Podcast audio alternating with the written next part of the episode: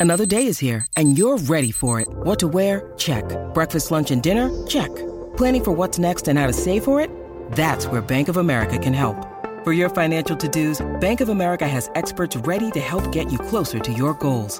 Get started at one of our local financial centers or 24-7 in our mobile banking app. Find a location near you at bankofamerica.com slash talk to us. What would you like the power to do? Mobile banking requires downloading the app and is only available for select devices. Message and data rates may apply. Bank of America and a member FDIC. When you need mealtime inspiration, it's worth shopping Kroger, where you'll find over 30,000 mouthwatering choices that excite your inner foodie. And no matter what tasty choice you make, you'll enjoy our everyday low prices, plus extra ways to save, like digital coupons worth over $600 each week. You can also save up to $1 off per gallon at the pump with fuel points. More savings and more inspiring flavors make shopping Kroger worth it every time. Kroger, fresh for everyone. Fuel restrictions apply. This episode is brought to you by Shopify. Whether you're selling a little or a lot, Shopify helps you do your thing, however you cha-ching. From the launch your online shop stage, all the way to the we just hit a million orders stage. No matter what stage you're in, Shopify's there to help you grow. Sign up for a $1 per month trial period at shopify.com slash special offer, all lowercase. That's shopify.com slash special offer. Hey, Ray. Hey, Marcus, how you doing? Not too bad, not too bad. Woke up a little bit sore after a big bike ride yesterday and did what I tend to do when I wake up really sore is grab a little CBD and I'm feeling better. That's good. You know, our joints don't take exercise and extreme activities very well the older we get. And a lot of people who are younger are experiencing the same thing. That's why we're pretty excited about our sponsor, 1CBD. And a lot of people seem interested in the fact that 1CBD is consciously created. They use 100% organic sources. They employ a holistic removal of all the THC and they select the best strains. And the strain is very important when working with controlling pain. They are also halal and kosher compliant. They are non GMO. They are made in the USA. And we've set it up so that you can save 20% off your first order when you use the code BALANCE. I, I don't know. We're we're imbalanced, but we're using the code BALANCE, so keep that in mind. You go to onecbd.com. That's O N E C B D.com. And they're at 1CBD Life on Twitter if you want to follow them there. CBD in all forms, liquid, gel caps, and they give you the choice. All you have to do is hit their website, onecbd.com. It's 1CBD. Manage your pain and achieve a renewed sense of balance.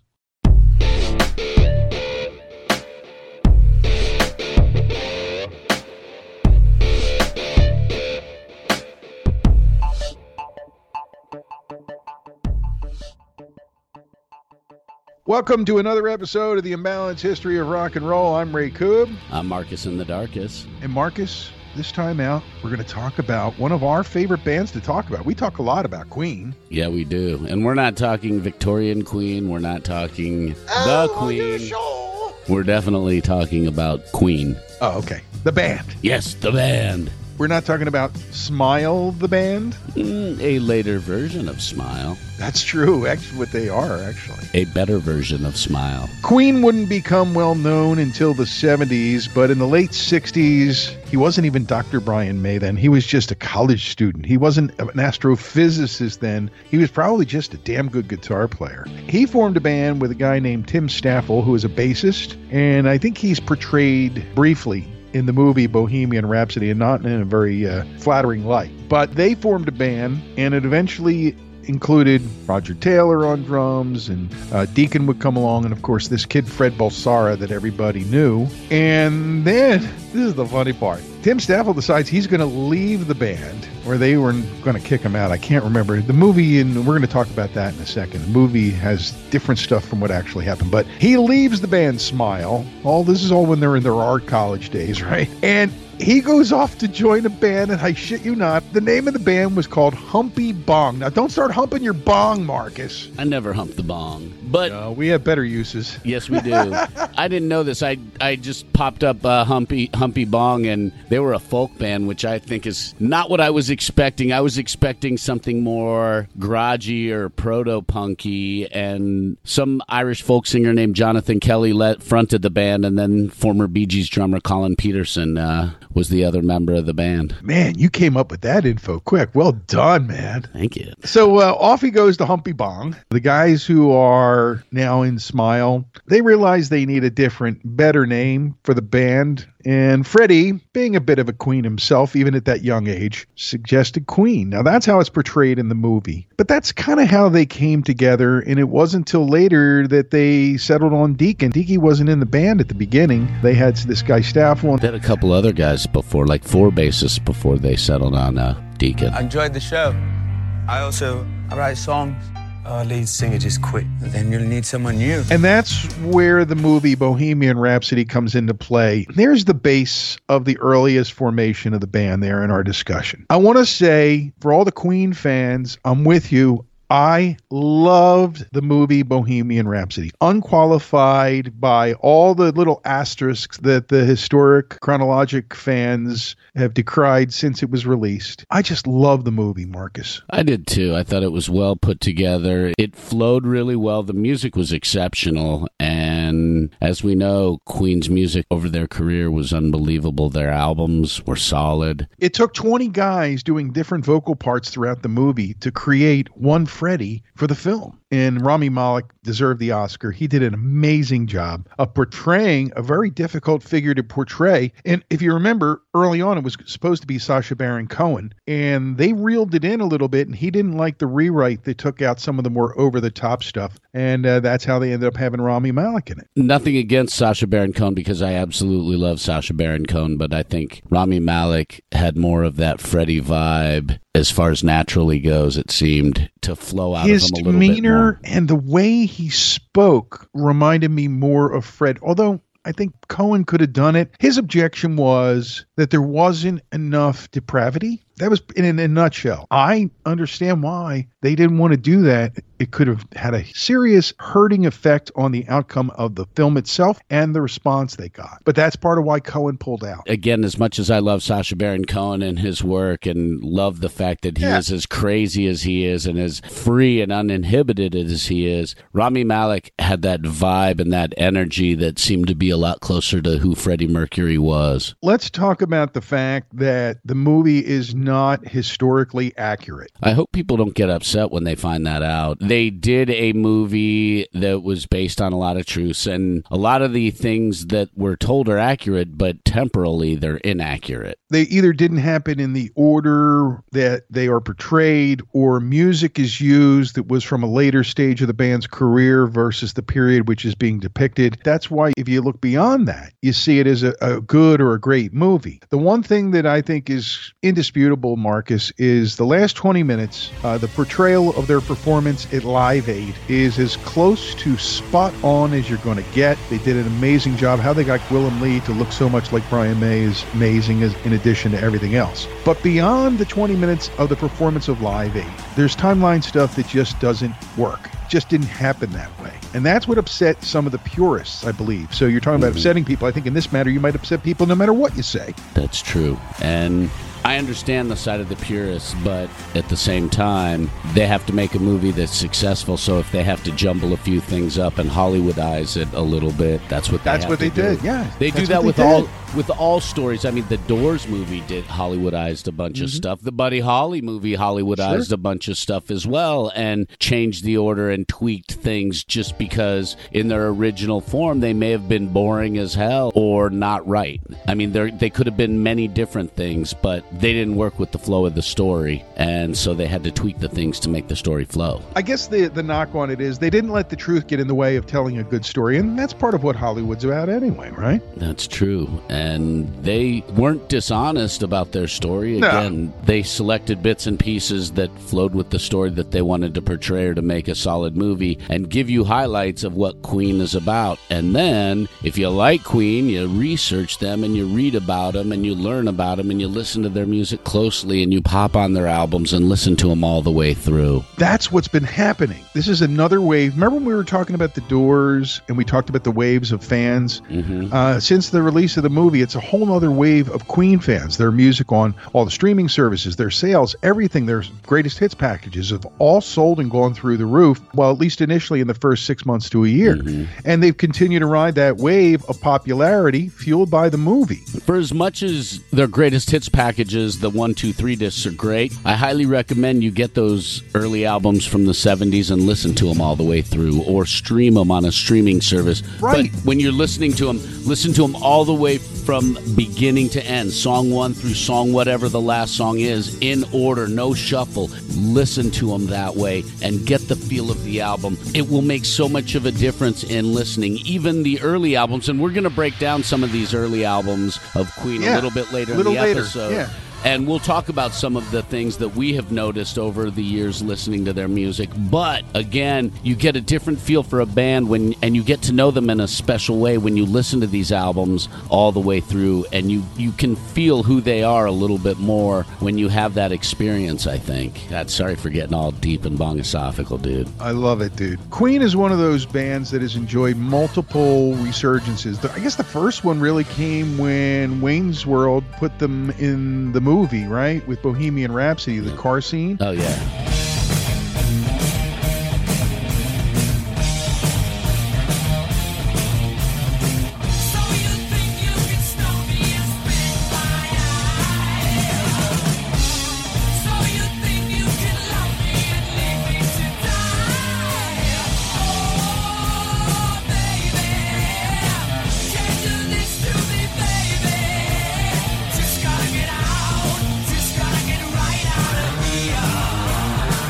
A sudden people are like, oh yeah, I got to go back and listen to this. People who didn't know them that well. And there's been other periods of time. There was a major remastering and reissuing of the albums back in the 90s. That spawned more renewed interest in Queen. And then the Bohemian Rhapsody movie most recently. Yep. And what it's done is it's only enhanced their rock and roll immortality. Really. Absolutely. And you have to look at what they've done with Adam Lambert touring with the band as well. And he's done a great job keeping Freddie Mercury's legacy alive. Nobody can sing like Freddie Mercury, and we understand. No. We're aware of who Freddie Mercury was and his voice and what it means to rock and roll. But having seen Adam Lambert perform with Queen, he does Freddie Mercury justice, and he does him great. Buddy, you're make a big noise, playing in the street, gonna be a big man someday. You got mud on your face, you big disgrace, kicking your cane all over the place, singing, We will,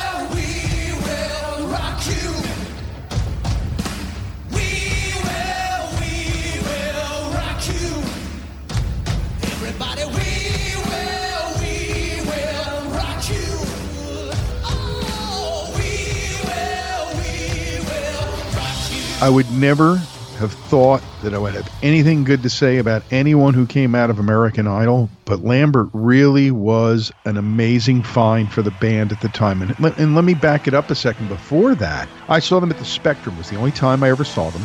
Paul Rogers was in the band at the time. I adore Paul Rogers. His voice, his persona, who he is, great guy. Have worked with him and have hung out with him. And I just think he's like one of the coolest rock guys, right? Rock star. He's a rock star. empty spaces. What are we living for? Abandoned places. I guess we know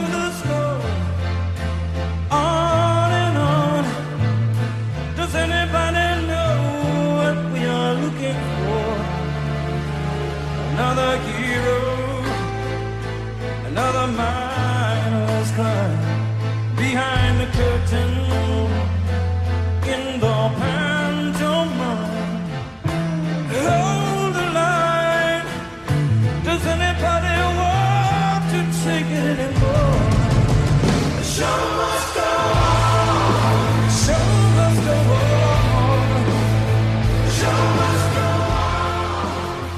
this kid, Adam Lambert, nailed it in a way that Paul wouldn't and couldn't because he kind of did his own thing with it. When I was working at MGK, we did a listener poll. Your favorite frontman.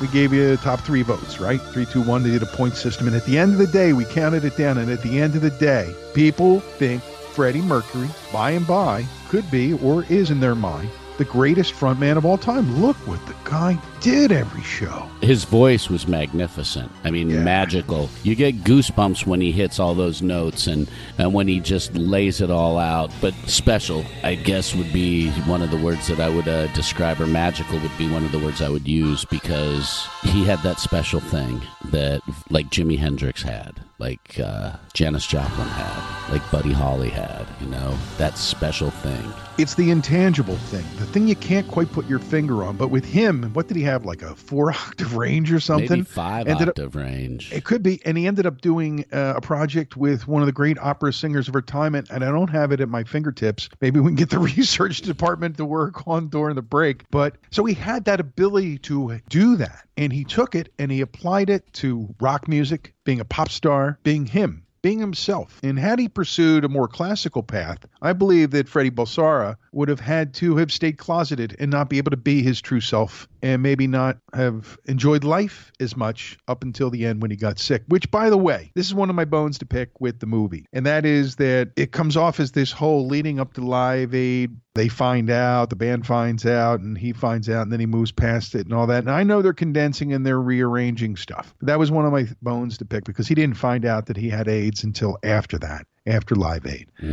So again, don't want to spend too much time talking about Bohemian Rhapsody the movie. We want to talk about Bohemian Rhapsody the song and all the other great songs that Queen made in the time that we had them, living in the same time as Freddie Mercury and Brian May making all that amazing music. And John Deacon who wrote a lot of it too. as a band, they wrote their a lot of their music together, and a few other people sang on songs that weren't Freddie Mercury throughout their career, especially on those early albums. Uh, Deacon sang a few. Uh, they well, all- Roger Taylor Roger also Taylor sang, sang. I'm in love with my car and he Yep. sang on songs on a couple records too. and they all did the backing vocals. And man, if there's one thing that they did, and maybe were very big innovators of, and we'll talk about this throughout the uh, music when we break it down and their ascension to royalty, they layered the shit out of vocals. They didn't use keyboards, they didn't use synthesizers, they didn't use effects. They layered and layered and layered until it sounded right. And that's one place where the movie got it right. The scene where Roger Taylor is in the sound booth doing the Galileos over and over and over. Galileo! Galileo Figaro! How was that? Freddie? Higher. Can you go a bit higher? If I go any higher, only dogs will hear me. Try. Freddie's note, sorry. Oh, go on, roll the tape. Uh, overdub 24 of Fred's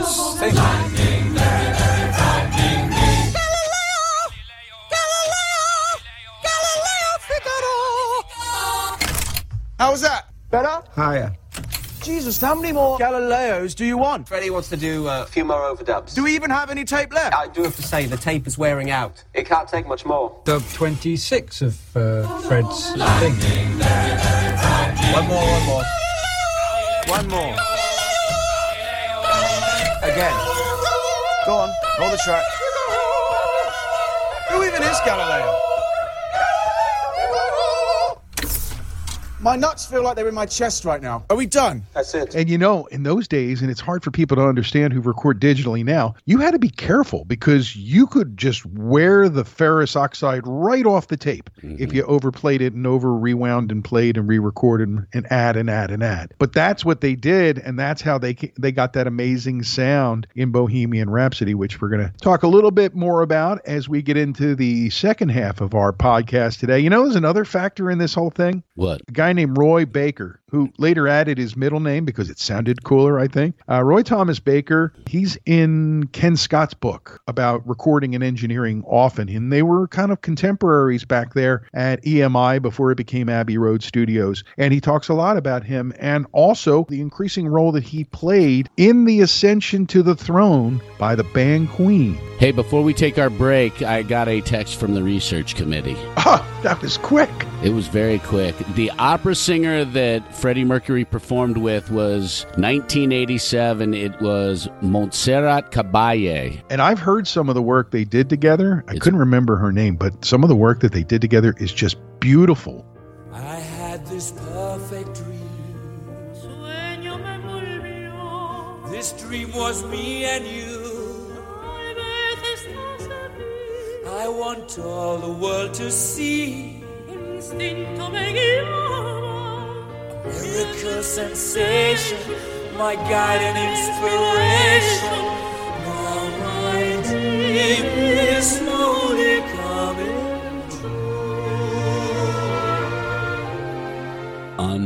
Go find it somehow. Just It's on type in Google Google Freddie Mercury opera singer, and you'll find it. it's just beautiful stuff. Mm. Thanks for doing that, research department. You rock. Yeah, thank you, research department. Amazing. Whew, after all that, should we go get a beer? I'm thirsty, bro. Time for a beer. You know, one of the things that I appreciate is anytime I go into Crooked Eye Brewery, right there at York and Montgomery in the heart of Hatboro, always feel good. And that includes feeling safe about where we're hanging out. You know what I'm talking about, Marcus? I definitely know what you're talking about. As during the COVID pandemic, it is important that people feel safe when they're going out and about. Very important. And Crooked Eye has that warm, safe vibe. And they're doing everything according to the governor's directions. They're, they they know that that's what's in everyone's best interest. But they're still serving Marcus. That's right. The takeout, your growler, your crowler, your 16 ounce cans, all still there. All the wonderful flavors that you love about Crooked Eye Brewery. And don't forget when you stop in to get your takeout brews, wear a mask. Absolutely. And I think one of the things that Pete and Paul and Jeff and everybody, and we're learning too, is that it's a constantly changing landscape when it comes to what's going on.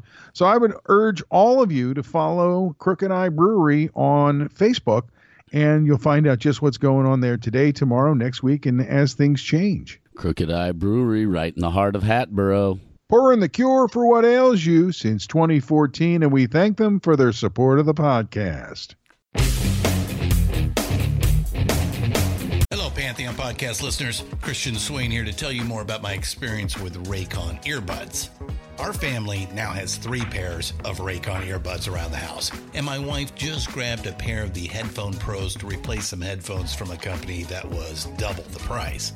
And yes, she loves them. Now, if you haven't pulled the trigger on a pair of Raycons, or even if you have, but you're in the market for another pair because they're just that good, well, now is the time to check them out because they just launched their upgraded model of the best selling everyday earbuds. With Raycon's upgraded everyday earbuds, now you also get active noise cancellation, ergonomic design, and multi point connectivity that lets you pair with two devices at once. New quick charge function, three customizable sound styles, plus awareness mode. Available in a variety of vibrant new colors to complement any and all skin tones. I even have a pair of earbuds in a cool green color.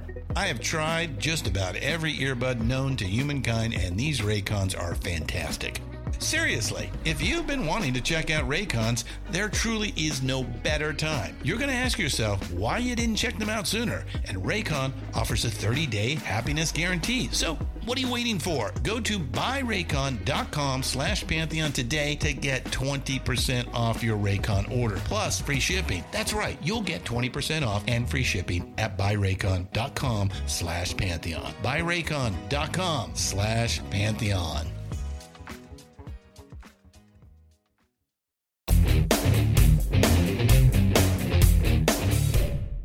Back on the imbalanced history of rock and roll, Marcus, you know what it takes to make a Hall of Fame level band, an amazing band, even greater, right? Absolutely, a lot of work. And songs. Great songs. Now, in the early days of Queen, we've actually had an intersection with Queen's career uh, just a few episodes ago when we talked to Lawrence Myers. He told us about his dalliance with the Sheffield brothers who ran Trident Studios and were getting into management, and their attempt to sell him the contract for Queen, which didn't happen happen. And they ended up working with John Reed, who also ended up being a couple with and working with Elton John. So he was a pretty powerful guy, Reed. And the fact that two of his clients were two of the most, at that point, closeted gay men in rock and roll, I don't think is complete coincidence. He understood them, and I think he could work with them in ways that maybe some street people couldn't. They were all living in a big closet. That part is something that's hard to relate here in the 21st century. But in the early 70s, everybody was in the closet, and it wasn't right, but that's the way it was. So there was understanding amongst the gay community that was still way more underground. And I remember everything being in the closet.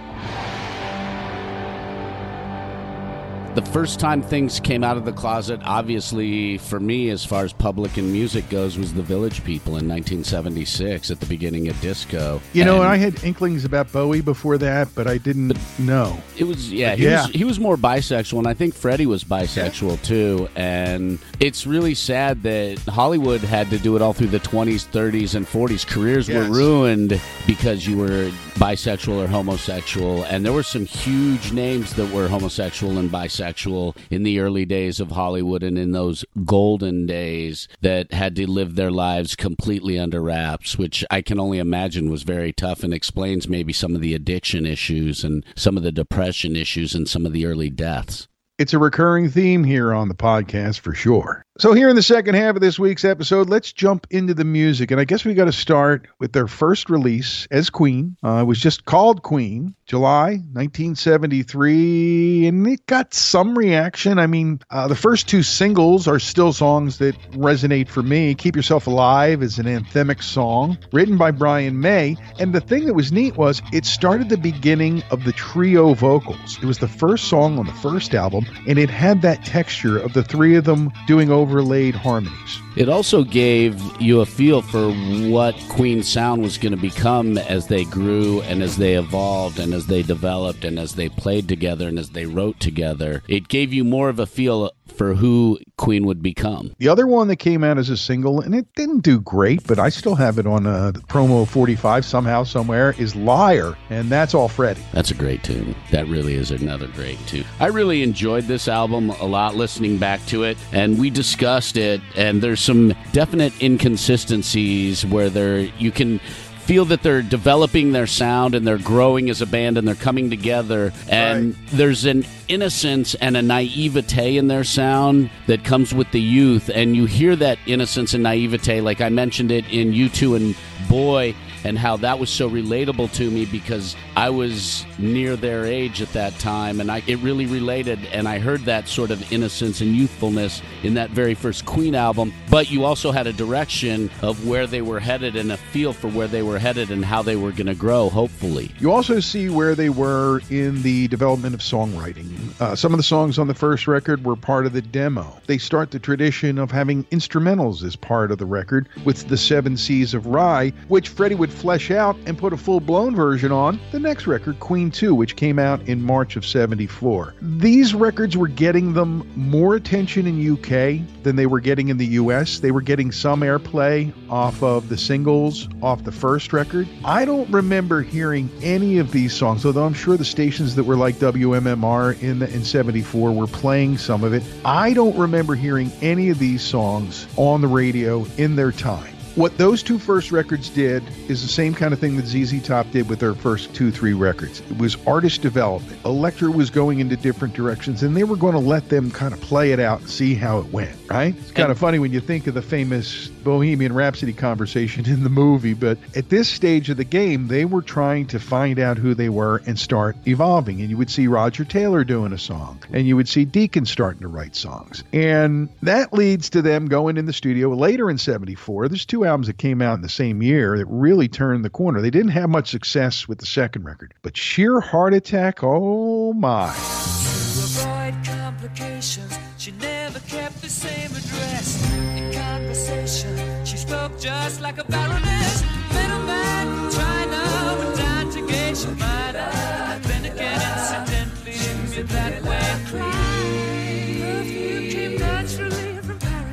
Paris. Because she couldn't care less, fastidious and precise. She's a killer queen, gunpowder gelatine, dynamite with a laser beam, guaranteed to blow your mind.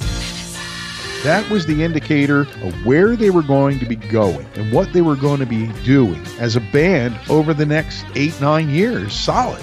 You mentioned Elektra Records. Jack Holtzman, who was a bigwig at Elektra in '72, saw what Queen was when he saw when you know they started recording them, and he said this in a company memo in 1972. I have seen the future of pop music, and it is a band called Queen. Great vision, Jack Holtzman, a great man of vision and a great record man. He also was very instrumental, along with everybody else in the label, in making sure that Queen got developed. And they did that with artists. And that is one of the big important things that was left behind in the music industry as we move forward into the 80s, 90s, and beyond. There was no artist development like there was then. It's one of those things that makes me wonder how we're going to move forward ultimately with music. Well, there they are. Just before Christmas 1974, sheer heart attack. Roy Thomas Baker fully at the helm of this one, changing the tone and direction. Killer Queen becomes a smash hit. Still gets played on just about every rock station in America today, right? We still play it. I don't think there's ever been a time that I've been here at MMR for the last 18 years that it's not been in rotation. But beyond that,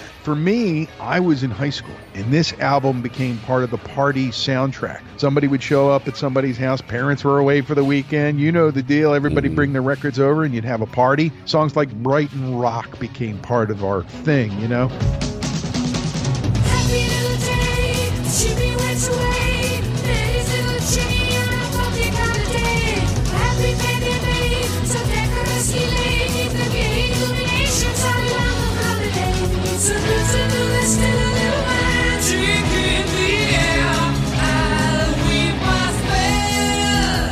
Lap of the Gods. And one was a closet classic forever. Metallica helped to bring it back when they did the uh, album for the anniversary of the label. Was Stone Cold Crazy.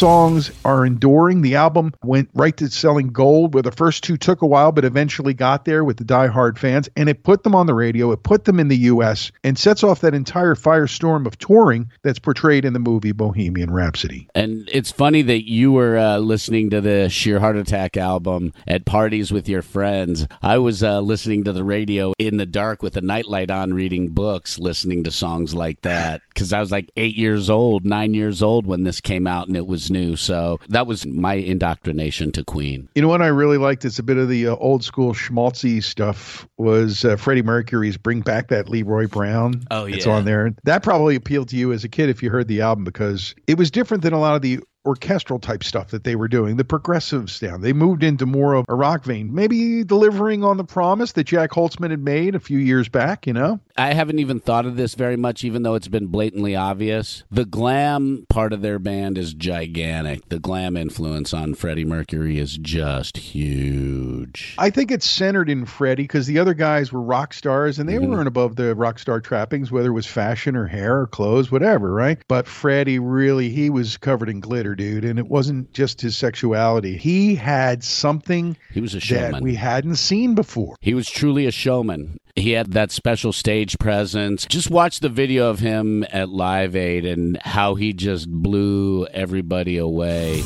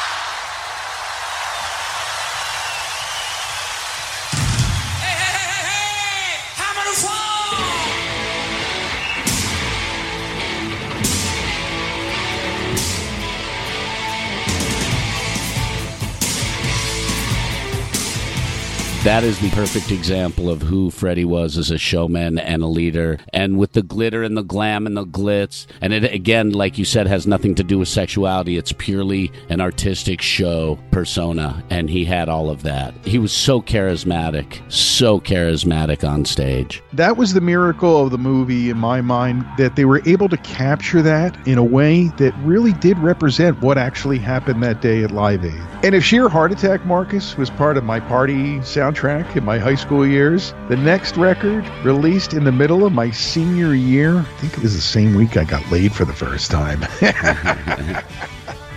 a night at the opera, man. It was unbelievable. I remember listening to Bohemian Rhapsody as a little kid and being blown away by it. And You're My Best Friend, which I fell in love with right away. I remember hearing that on the radio as well. I remember hearing those songs.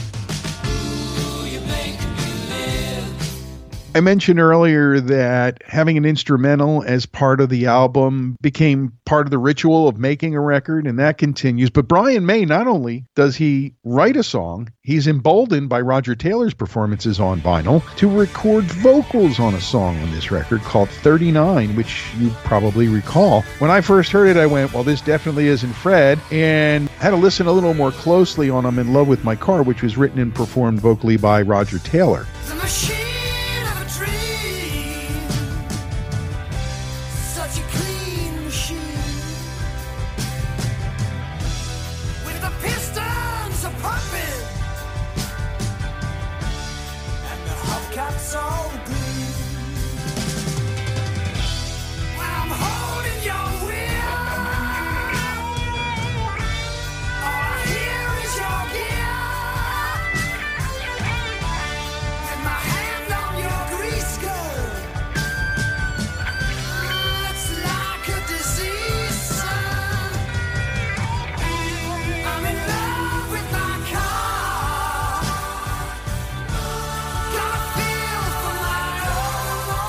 But right at the beginning, it's Death on Two Legs, classic Freddie, lazing on a Sunday afternoon. It's, mm. again, classic Freddie sounding, feeling. And then you get the Taylor song, and then you get John Deacon's You're My Best Friend.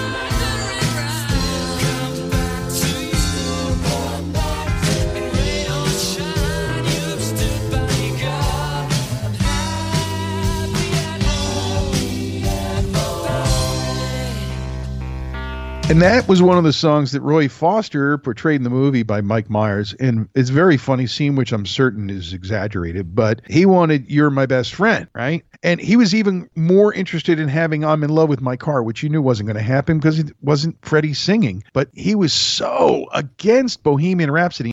Well, I'm not entirely sure that's the album you promised us. No, it's better than the album we promised you. It's better than any album anyone's ever promised you, darling. It's a bloody masterpiece. It is a good album, Ray. We prefer masterpiece. It's expensive, and as for Bohemian Rhapsody. Rhapsody, what is that? It's an epic poem. It goes on forever, six bloody minutes. Pity your wife if you think six minutes is forever. and do you know what? We're going to release it as our single.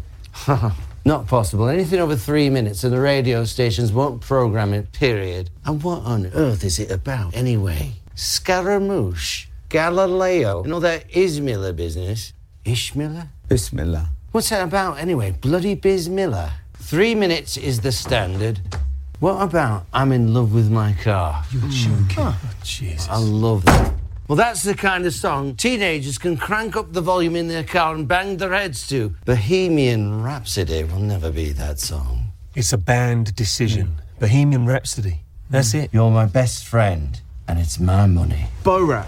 Period. Or we walk. I'm not arguing Bohemian whatever is musicianship, but there's no way now the station will play a six-minute quasi-operatic dirge comprised of nonsense words. Bismillah, bullshit. And again, it was probably exaggerated for the movie and condensed. The whole process was condensed for the movie. But I think it's safe to say that Foster didn't have a positive view of the song for all the reasons that the character expounds in the movie. It's too long. What's Scaramouche? What's all this stuff? But they stuck to their guns. We see a lot of this in rock and roll, don't we? They stuck to their guns and they were right. Who was it that we were talking to that said the executives? It was Chris Frantz said the executives don't know very much about music. It's the musicians who do. And he joked about that when we spoke with him, but he was right because I'm sure with their sound, they had to do a lot of battles with executives too. the people who work behind the scenes who actually do understand musicians are seen as the geniuses, if you want to say. That's very true. And the people who did understand music, who worked behind the scenes in the music business, like a Chris Blackwell said, they understood musicians and how music was made, and that was their primary focus. They are the ones who artists love to work with.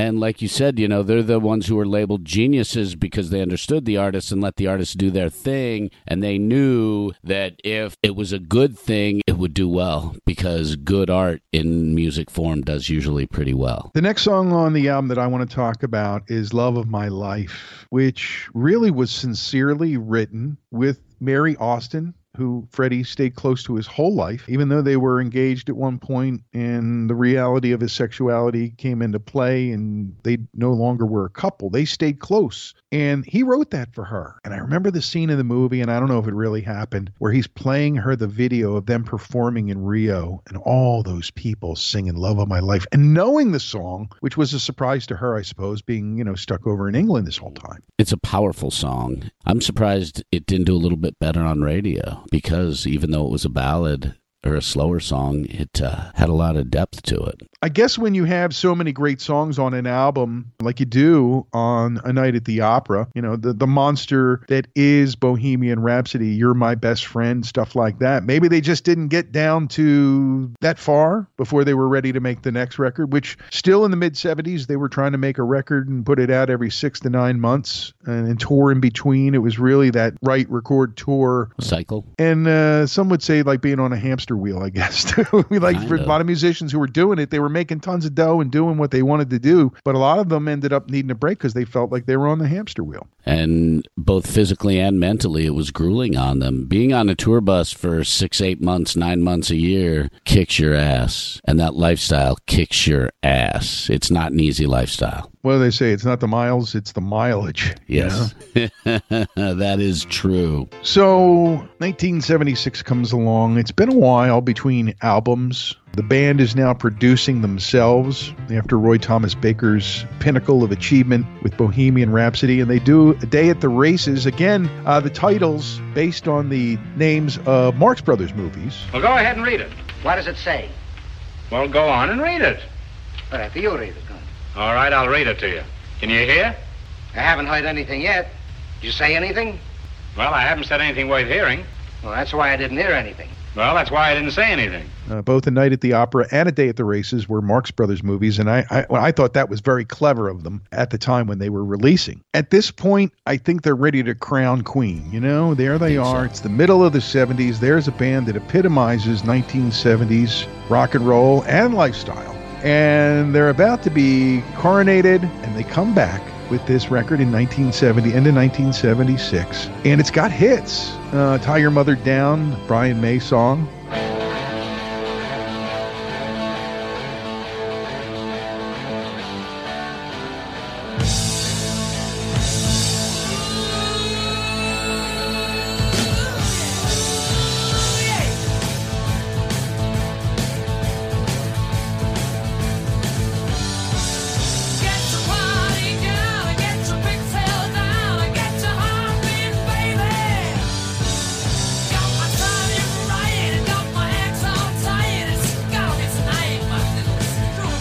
You've also got You Take My Breath Away, one that wasn't really a big hit for them, but is part of the current Queen songbook that people go to when they start to discover them.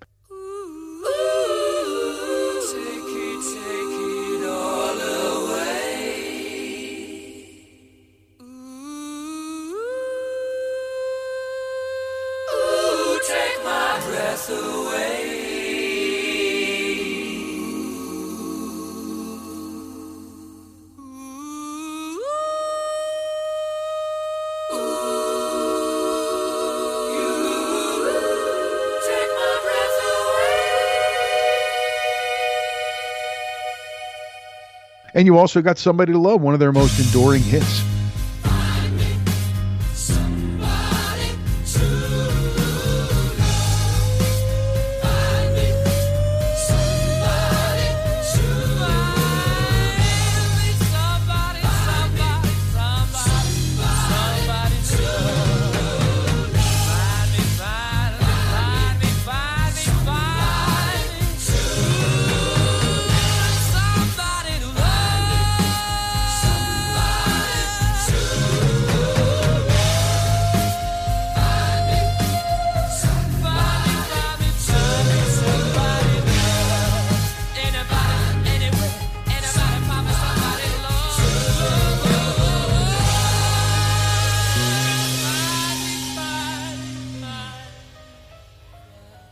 Or the critics as much. It didn't catch or exceed the success of A Night at the Opera, which in record company terms in those days was a sign that it wasn't successful. Let's say that. It's funny we see a lot of careers like this where with with a lot of these great bands where they have these monster albums and then the album right after that is considered a letdown because it doesn't achieve the same status as that Even if it sells a million, right? albums. If you listen to a day at the races up and down all the way through, you're going to find it's pretty goddamn good. And It is. It up and really down it's it's a great record. Other than Brian May singing one song, Roger Taylor singing one song, it's all Freddie Mercury and by this point the band has pretty much moved to almost all Freddie Mercury on vocals. I don't think you should discount it or criticize this record just because it's not the same as A Night at the Opera, but again, it's different and it shows you the versatility and the strength and the power of Queen. And I think that what you were saying there about disappointing follow up records is true with a lot of bands, Marcus. It, we've seen it time and time again. And when you come out and sell over 3 million copies of a, an album and the next one just sells a million, that's a lot less. And I, I've always thought, yeah, but you know how many bands never get to sell a million once? Most. You know, there's not even a number that you can put on it because you don't know. It's it's that kind of thing. So that's what gets them onto the throne as queen, right? Ascending to the throne, taking the throne. There they are. They're on top of the world, ma.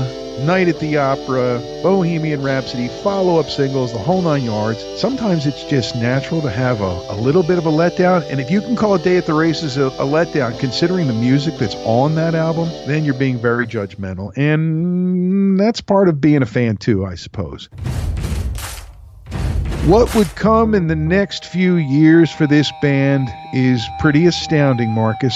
And we wanted to just kind of talk about those early days leading up to them becoming the band that everyone was talking about in the mid 70s. I don't know about you, but I've learned some things and I really enjoyed talking about one of my favorite bands. And what's really neat for me as an old guy Yeah. is to see people my younger kids' age in their 20s embracing the music of Queen, another generation. And if the kids who got into it because of being, seeing Bohemian Rhapsody get into it, that's another generation down the line. Now, the kids who are now, you know, 18 or 19. So it's kind of cool to see that happen no matter how it happens. But in the end, Queen left us with a legacy that continues today on a limited basis with a different singer, obviously. But we wanted to just talk about these exciting early times for the band, talk about what they did, talk about and share all the music that they did that excited us about what was going to come next just months away in 1977. So does that mean we have to do another Queen episode? I think we're going to have to do at least one more Queen episode, and at some point we should break down a night at the opera for people and go through it track by track and really. Now you're talking, of- bro. Now So- you're talking.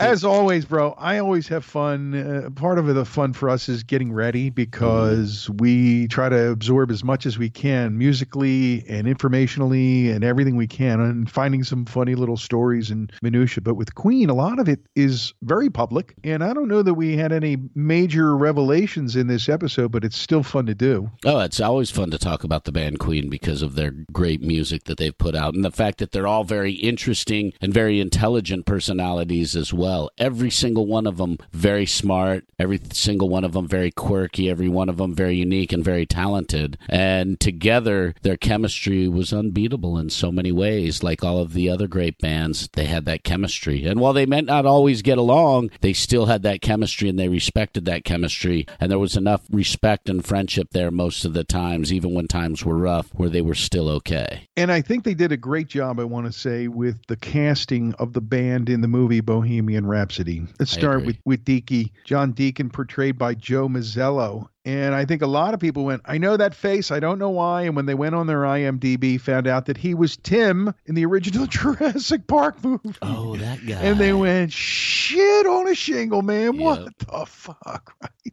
And then you get Ben Hardy, who played Roger Taylor, and you recognize his face, but you don't know why. And then you realize that he was in the X Men. He was the angel in X Men and a lot of other roles that he's had through the years. And Gwilym Lee is actually one of the most amazing transformations to become Brian May. His career is more British based and very diverse, but here he is, the perfect lookalike, especially with that Howard Stern wig. Uh, he looked perfect as Brian May. And when you put the two side by side, Gwilym in the movie and Brian in those days, it's scary how close they mm-hmm. looked. One of the many successes of the movie was the fact that they were able to get people who resembled closely or pretty damn spot on to the original characters, and the importance of that is huge. And that extends to Rami Malek, of course, who played Freddie in the mm-hmm. movie and got an Academy Award for it. So I thought that was pretty cool. His performance was fantastic, and again, like we've stated, not historically accurate, but still put, put together very well. He did a great job giving you a feel for who Freddie Mercury was if you weren't familiar with him or you didn't know who he was until you saw the movie. If you haven't seen the movie, or if you have,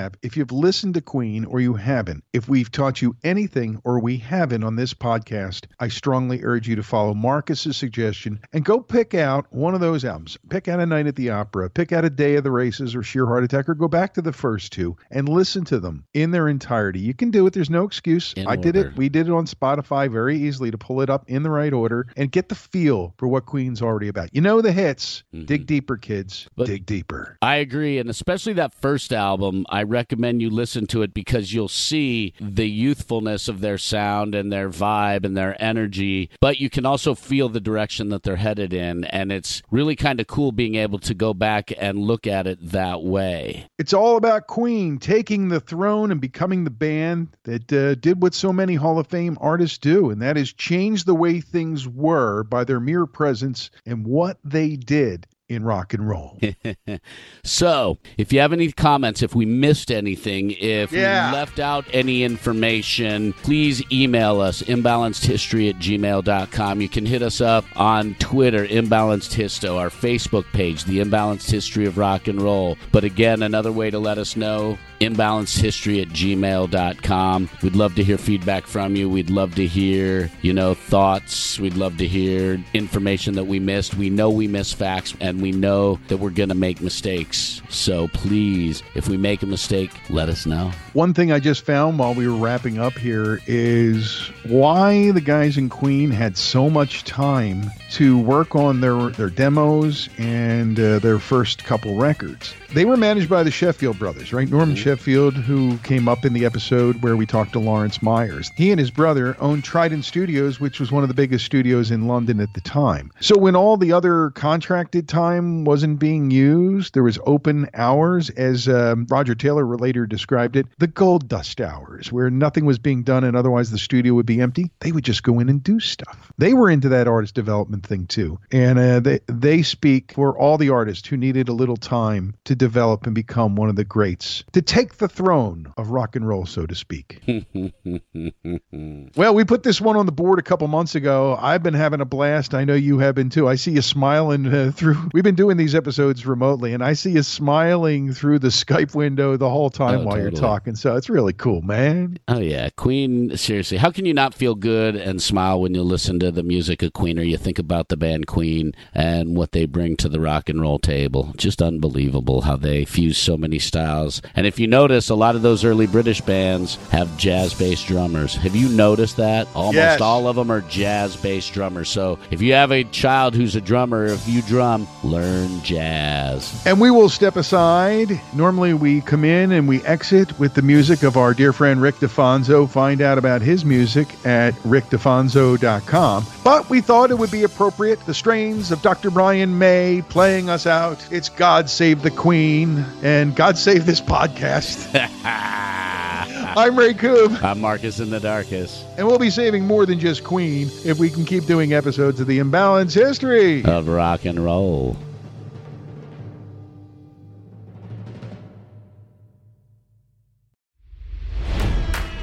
It's NFL draft season, and that means it's time to start thinking about fantasy football. FantasyPoints.com features industry leading experts and prognosticators using proprietary hand charted data to help you score more fantasy points. FantasyPoints.com is the place to go for whatever kind of fantasy football you play. Whether you play fantasy football, daily fantasy sports, or do a little bit of everything, Fantasy Points has the meticulously researched content to guide you to victory.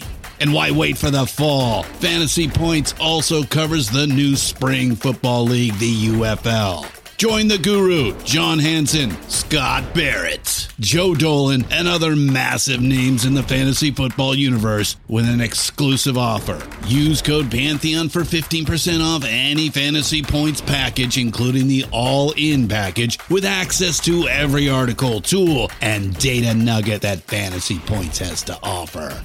That's fantasypoints.com and code Pantheon for 15% off at Fantasy Points. Fantasypoints.com, code Pantheon. Score more fantasy points.